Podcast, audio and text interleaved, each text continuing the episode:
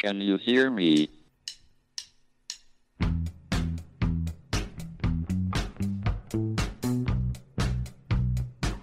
Houston, we have a problem. It's one small step for man, Now I am become death, one giant leap for mankind. the destroyer of worlds. Eureka! Nos Bastidores da Ciência, um podcast da Molecular JE. A todos, sejam bem-vindos a mais um episódio do Podcast Molecular, o podcast da Molecular JE, a junior empresa do Departamento de Química da Universidade de Coimbra. O meu nome é Carolina e eu estou com o João. O tema de hoje é porquê que os lábios são vermelhos? Bem, e para começar, os lábios são algo que nós usamos todos os dias, são característicos da nossa imagem. E a primeira coisa que nós queríamos aqui conversar hoje é porquê que os lábios são importantes, porquê que no fundo nós temos lábios e porquê que, diferente de todos os outros animais, os nossos são tão pronunciados. Fundamentalmente, os lábios são importantes para comer, respirar e falar.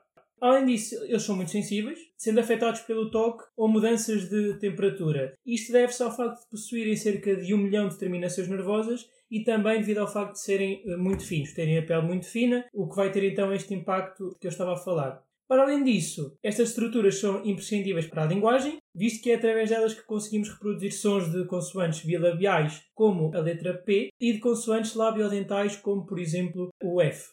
Ora, muito bem, é verdade. E pegando nisso que estavas a dizer, da questão da importância dos lábios para falar, a verdade é que nós só conseguimos fazer este tipo de sons tão diferentes porque nós temos 5 músculos de elevação e 4 de depressão nos lábios. E são estes músculos que nos dão a capacidade de realizar movimentos precisos e delicados que são extremamente necessários à nossa linguagem, como sabemos. Bem, uma outra questão era então a questão da cor dos lábios. A cor dos lábios pode variar muito e nós vemos isso no nosso dia a dia. Existe uma diversidade muito grande de tons labiais que vão tipicamente desde o avermelhado ao acastanhado e que estão normalmente relacionados com a etnia das pessoas. Portanto, peles mais claras tipicamente têm lábios mais claros mais a puxar para o vermelho e peles mais escuras às vezes tendem mais para o bege. João, qual é a justificação científica por trás disto tudo? Tem uma explicação muito simples, na verdade. A pele dos lábios é bastante mais fina quando comparada à pele da cara e das restantes partes do nosso corpo, visto que contém cerca de 3 a 5 camadas celulares, enquanto que a pele, eh, a restante pele, contém à volta de 16. E isto vai fazer com que os vasos sanguíneos presentes nos nossos lábios sejam mais visíveis do que na restante parte do corpo. Quanto à cor e a grande variação na cor, explica-se devido à quantidade de melanócitos presentes na pele dos lábios, que varia, como tu estavas a dizer, de acordo com a etnia representada. Pessoas que têm a pele mais clara têm uma quantidade muito inferior de melanócitos, que por sua vez vão produzir uma quantidade muito inferior de melanina. E, portanto, a pele vai ser mais clara e os vasos sanguíneos estarão mais visíveis, o que dará aos lábios uma cor mais avermelhada. Por outro lado, aumentando a quantidade de melanócitos e, por sua vez, a quantidade de melanina produzida, os lábios vão ter progressivamente mais cor, vão ser mais acastanhados, porque o efeito da presença dos vasos sanguíneos é menos notório e daí, então, essa grande diferença eh, na cor. Exatamente. Por acaso é engraçado que tenhamos tocado neste assunto porque nós temos um outro exemplo no nosso corpo que é muito visível. Uh, normalmente as pessoas quando têm pele mais clara têm as veias na zona dos pulsos, normalmente é na zona dos pulsos que se vê mais, são muito visíveis.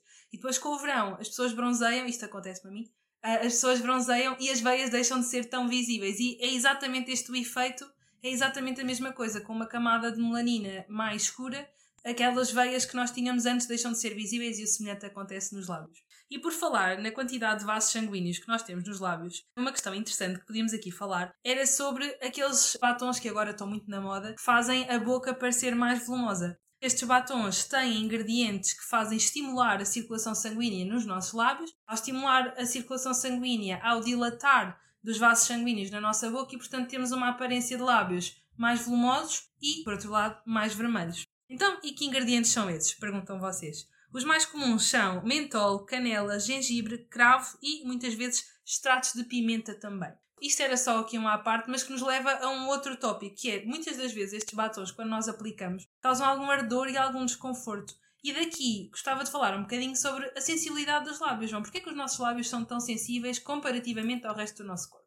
Além da pele dos lábios ser muito fina, como já abordámos, tem também impacto na sensibilidade. Nós não possuímos nos lábios pelos nem glândulas sebáceas, o que vai fazer com que estes sejam relativamente mais frágeis. A ausência de glândulas sebáceas é a justificação para isto, uma vez que, devido a não estarem presentes, não vamos produzir nem suor nem os óleos corporais que aparecem na restante pele e que ajudam a manter a pele mais macia, inibem patogénios e regulam o calor. E isto tudo vai traduzir-se então numa maior sensibilidade dos lábios, uma vez que eles vão ficar mais secos e propensos ao aparecimento de fissuras e de outras lesões que então vão provocar ardor, como tu estavas a falar ainda há pouco. Exatamente, e bastante desconforto. Portanto, não se esqueçam de hidratar os lábios. No tema lábios, acho que desbravámos aqui um bocadinho da ciência por trás de, destes tópicos todos. Da próxima vez que quiserem saber porque é que os lábios possuem uma cor tão característica, já sabem, do ponto de vista científico, a justificação para isto tudo. Nós voltamos daqui a um episódio com outro tema da ciência do dia a dia, mas não podemos deixar de vos deixar uma sugestão literária, desta vez vamos recomendar breves respostas às grandes perguntas de Stephen Hawking. Este é um dos livros que vocês podem requisitar através da biblioteca da Molecular JE, que está disponível em todas as nossas redes sociais. Podem dar lá um saltinho para perceber como é que funciona. Vemo-nos então daqui a uma semana com mais ciência do dia a dia. Até lá, boas experiências! Can you hear me?